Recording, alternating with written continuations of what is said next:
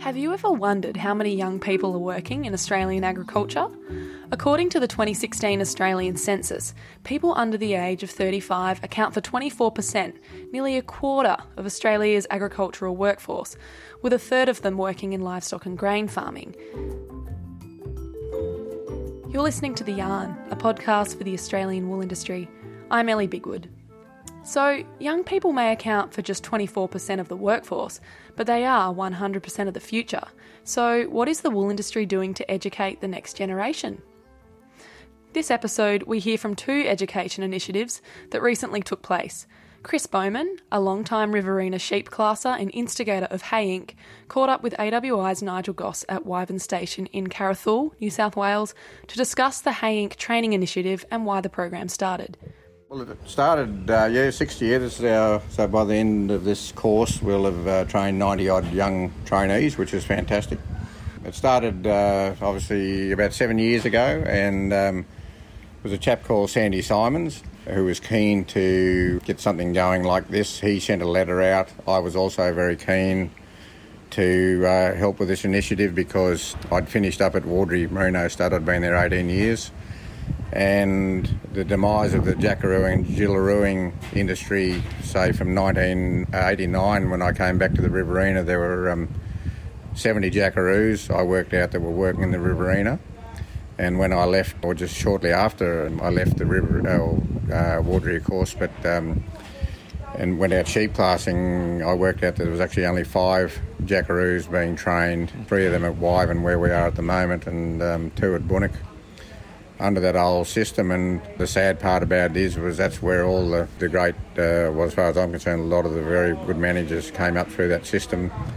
They knew how it worked and they knew how to keep training young people. Uh, another bloke called Dick Cannon, uh, who was running the Hazeldean Ram Depot at Rose Vale at Hay, and Sandra Ison, she was um, keen. She was uh, north of Hay at Booligal and was very keen at that stage. She was keen to get young people out from Sydney to bridge the gap and uh, help the communication gap between city and rural Australia. So we all sat down and developed a plan on how we'd instigate these training days and what courses would be available.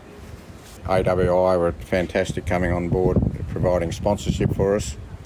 TA Fields, another great sponsor. We're obviously here with these magnificent yards and great accommodation. So we spend uh, two days here working with livestock. And uh, the idea was that this would give young people a start, and we've also got three or four or five properties in the district that, uh, that the young people are able to go and get a job with, which is really fantastic because they can get permanent employment. That brings more people back into the Hay community for sport and for you know just there's a good logo that Will Roberts started in Queensland is that Merinos build communities and you can, if you can imagine you have uh, seven teams of shearers in uh, those Queensland towns originally. Now there's very few so we're great supporters of merino production. You know merinos as we know uh, built built Australia and uh, but it's basically it was all volunteer and we're just very very keen to help young people get um, get established and have a mentor like try and build networks and mentors that they can look up to and give them a start because we, we all need that. Yeah, it's a great initiative, Chris. And I mean, we, we spoke to them yesterday. There's 15 from four different states. You talked about that Merino builds communities, and I suppose you've got a, a bit of camaraderie here too, not mm. only the skills. Yeah, definitely. I mean, they're going to build up. Uh, we had an, an alumni dinner last year in Hay, and I think 55 people out of the I think it was 65 or whatever, uh, had been trained, turned up for the dinner. So that just goes to show the respect, I suppose, that the young people have for giving them a bit of a start and um, for the trainers and the, the whole uh, process, yeah. It seems that enthusiasm that comes through, they can see uh, the way wool's going and, and what it offers these days. It's, it's an old industry but it keeps coming up with these new initiatives, whether that's in sportswear or whether that's reinstating, if you like, the Jackaroo Jillaroo training through things like Hay Inc. So we know it, we believe in it, but it hmm. seems that um, you know the young group we've got here really believe that there's a great future in wool. Yep, look, it's all looking really, really good. There's been uh, probably more uh, the fact that the meat market, you know, lamb got up to ten dollars last year, and mutton, you know, well over eight, and you know the dual-purpose type merino probably more so these days. the kids can see a future. There's money in the industry, and, a, and, a, and AWI have done a fantastic job breaking into new markets. And as you said, with the sportswear and next to skinwear and all that type of thing, you know, I think there's going to be a big shortage of practical young people. You know, that obviously going to get tertiary training as well, but um, just to have those hands-on skills and it's quite unique in the sense that all the trainers had a lot of hands-on experience. I work for a, a sheep classer, or work with a sheep classer called Tom Lilburn, and he had a saying, "Give me five minutes and I'll save you a lifetime." I think he probably picked that up from Nielsen Mills. But anyway, doesn't matter what industry you're in in life, but if you can work with people that can give you the skill sets that are going to take you forward reasonably quickly, it's a it's a great advantage. And you know, young all young people need uh, start mentors, encouragement as you were saying yesterday, Nigel, to be able to future proof whether it's wool or, you know, we've got good people coming on in the industry to um, keep taking agriculture forward is a great thing. Yeah, Chris, it really is. And look, the work you and others are doing with Hay Inc. is, is a credit to you. I suppose at the moment there's about 15, but that was oversubscribed. So they're obviously lining up to get in, which is a great thing to have that momentum going. That's great, and we've got uh, obviously we've got probably two thirds women and one third men, and I think that's happening also up in the Northern Territory and northern parts of Australia. So we've got a lot of great young people that are really really keen, and it's great to see the, the diversity in the mix. Great, Chris. Thanks for your time and, yep. and for imparting your knowledge with uh, these up and coming managers. No, Cheers. My pleasure. Thank Thanks. you. A second program and a national program for young people in the sheep and wool industry, which you may have heard of, is the Peter Westblade Scholarship. The scholarship honours the late Peter Westblade, an innovative and successful stud pole merino breeder, a sheep classer, and to so many people, a mentor. The Peter Westblade Scholarship Committee, made up of skilled industry volunteers, dedicates their time to providing mentorship, practical skills, networks, and opportunities to young people within sheep and wool. Craig Wilson from Craig Wilson and Associates is the vice chairman of the scholarship and joins us on the yarn from the recent Peter Westblade Scholarship Wyvern Training Weekend. Yeah, we're here at Wyvern Station, which is one of the properties owned by TA Field Estates, wonderful supporter of the Peter Westblade Scholarship. Having this weekend based around young people and educating them on some of the practical skills, largely with all revolving around sheep and wool.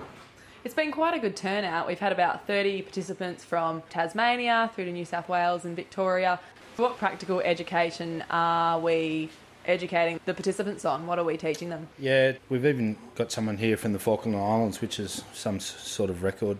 It's those skills that are not easily, I guess, written down. Some of the skills around stockmanship and some of the skills around sheep classing and other things that have that are largely learnt in the yards and you know just little things that we can hand on or show people that they kind of don't need to make those mistakes they can just learn and, and go from there so yeah it's all around I guess making good decisions you know education communication building networks and you know what's what's really important I think is this cohort of people that they continue those networking opportunities and and spread the word really. And on top of that as well, there was a section on agri-technology, what's yep. coming through the ranks and what's available to yep. help producers yeah. with their breeding objectives, and as well as a wool marketing session. Yeah.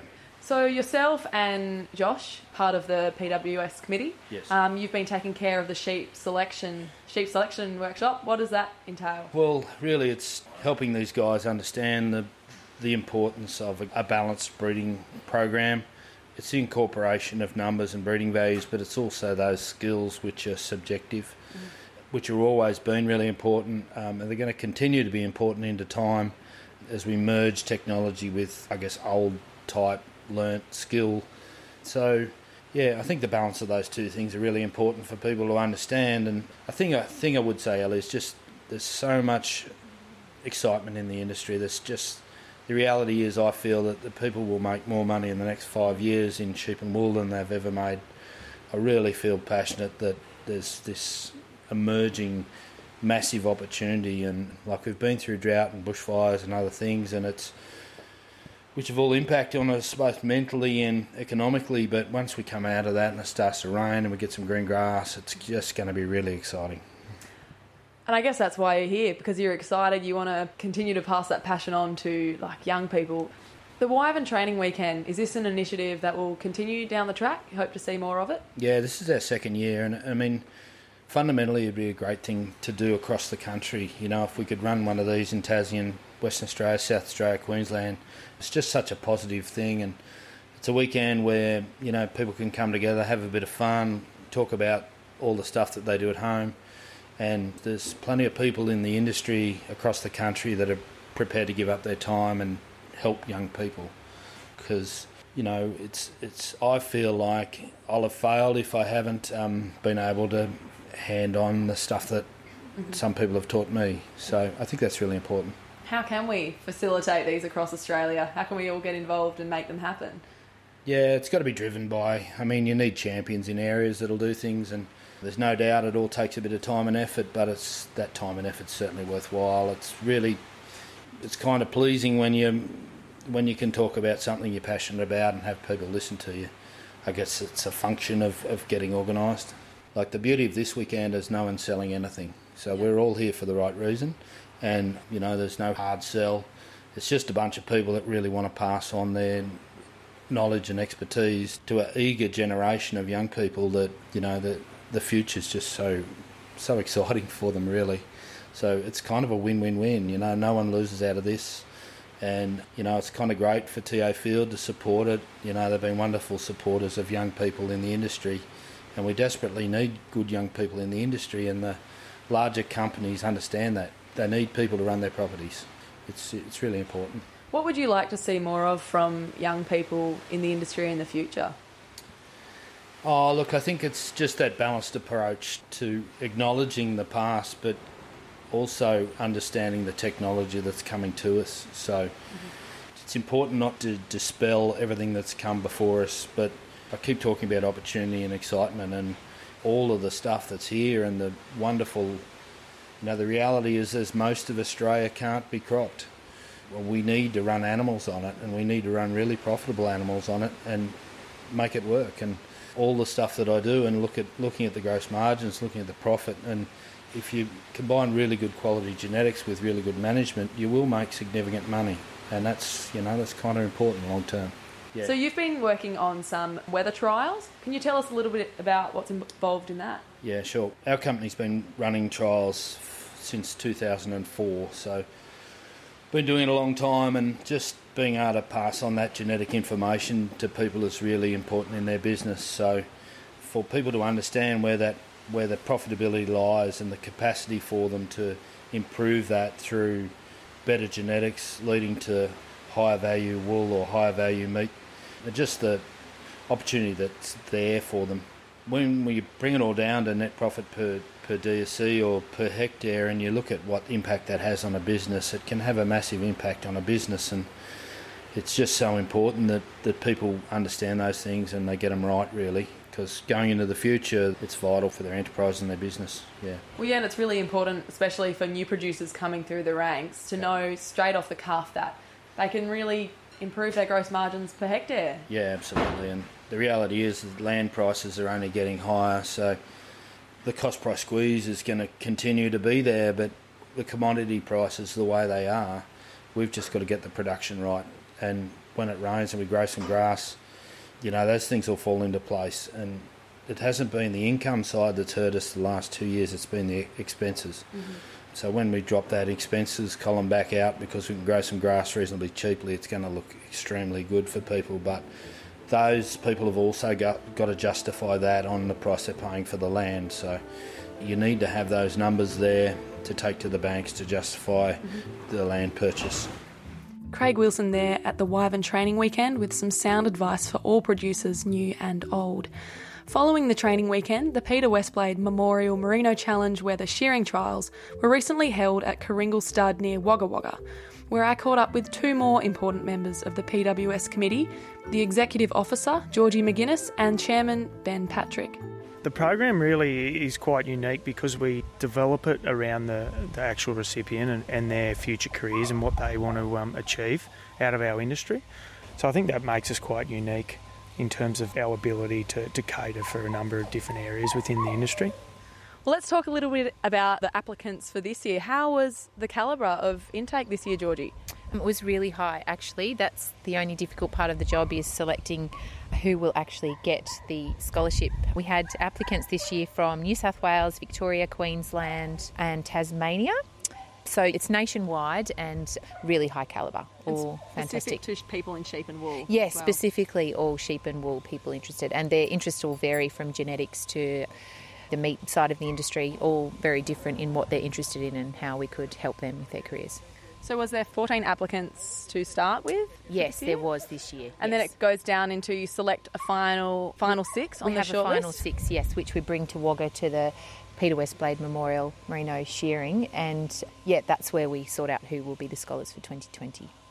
So we can hear the sounds of the shears going in the background. Do you assess the final six on the short list of what they're doing in their shed and the, their behaviour in the yards? Yeah, yeah, we do. We uh, it's a combination. We do run a uh, interviewing process of them as well prior to the shearing, and then also just the way they interact in the shed and throughout the days leading up to the dinner. I think, Ellie, also we um, look at how we can help them too. If we think that we can give their career a real boost, we earmark those people as opposed to, say, people that may be already on their way or, you know, aren't quite ready for us to put their career in a better position than they're in now. Ben, you were a past recipient and you're now currently the general manager of Yarrawonga Merino and Pole Stud. How did the scholarship help you out and help your career? Yeah, well, definitely. Um, I gained a lot of mentors, I suppose. Probably upskill myself through knowing these people and, and develop the merino stud moving forward. One particular thing would be in terms of our breeding values and, and putting systems in place to utilise them. And then also just being able to, yeah, learn new things, learn the ability to be able to think outside the box in terms of whether it be genetics or, or business and or management, yeah. Mm-hmm. The scholarship is funded purely by industry for industry. If people were interested in looking to be on the committee or be a sponsor, how can they get involved? All they got to do is just make contact with either Georgie or myself or anyone on the committee. We got a website and we're, we're all over the social scene, so um, we're not hard people to get in contact with, believe it or not. Um, so basically, first making contact and we can develop a relationship from there. Moving forward, I'd really like to see a lot more producers within Australia just to get on board. And support this And- fantastic yeah, initiative. Yeah, very much so. Yeah. I'm here with Brody Carpenter from Tasmania, who's been one of the successful applicants for the 2020 Peter Westblade Scholarship. Brody, congratulations. Thank you very much. Yeah, no, it's a great honour. So your time's fairly split between five days a week shearing and then two on the farm, is that right? Yeah, well, it's five, five days a week shearing and seven nights farming. I think it's more the theory behind it with ah. two days farming. Yeah, so you've got a lot of spare time by the sounds of it. What do you want to get out of the scholarship? What is how do you feel this opportunity will open doors for you? I suppose it's the contacts you're going to receive from it and the skill set that they're going to give you to um, progress in your own enterprise, and that's as much as I can take out of it for the 12 months to put myself in a better position in the future. Is there anything in particular in your enterprise that you would be looking to really learn more about?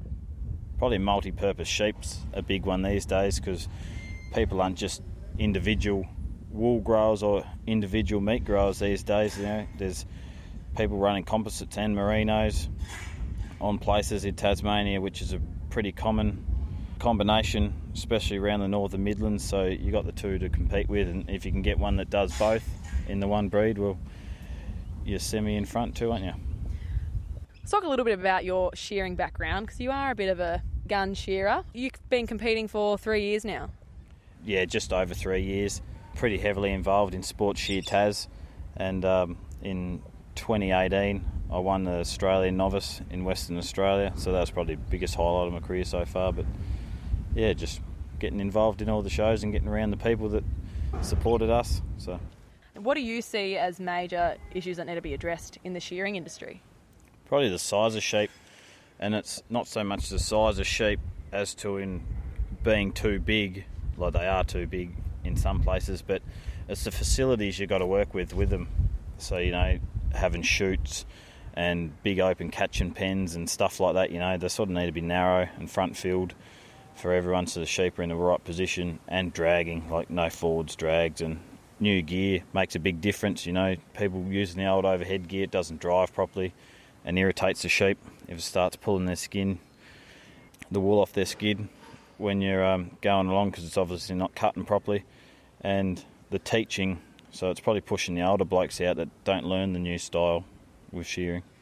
In your opinion, do you feel as though the facilities aren't up to scratch with like your 2020 shearing team?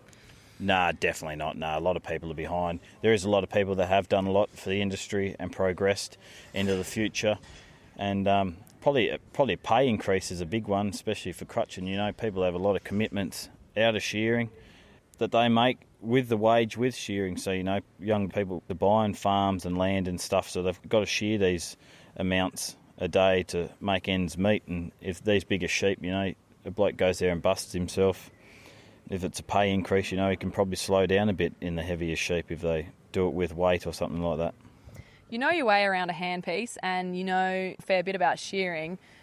Do you think shearing will be anything that you will look to investigate more of in the Peter Westblade Scholarship or you're more focused on your own business?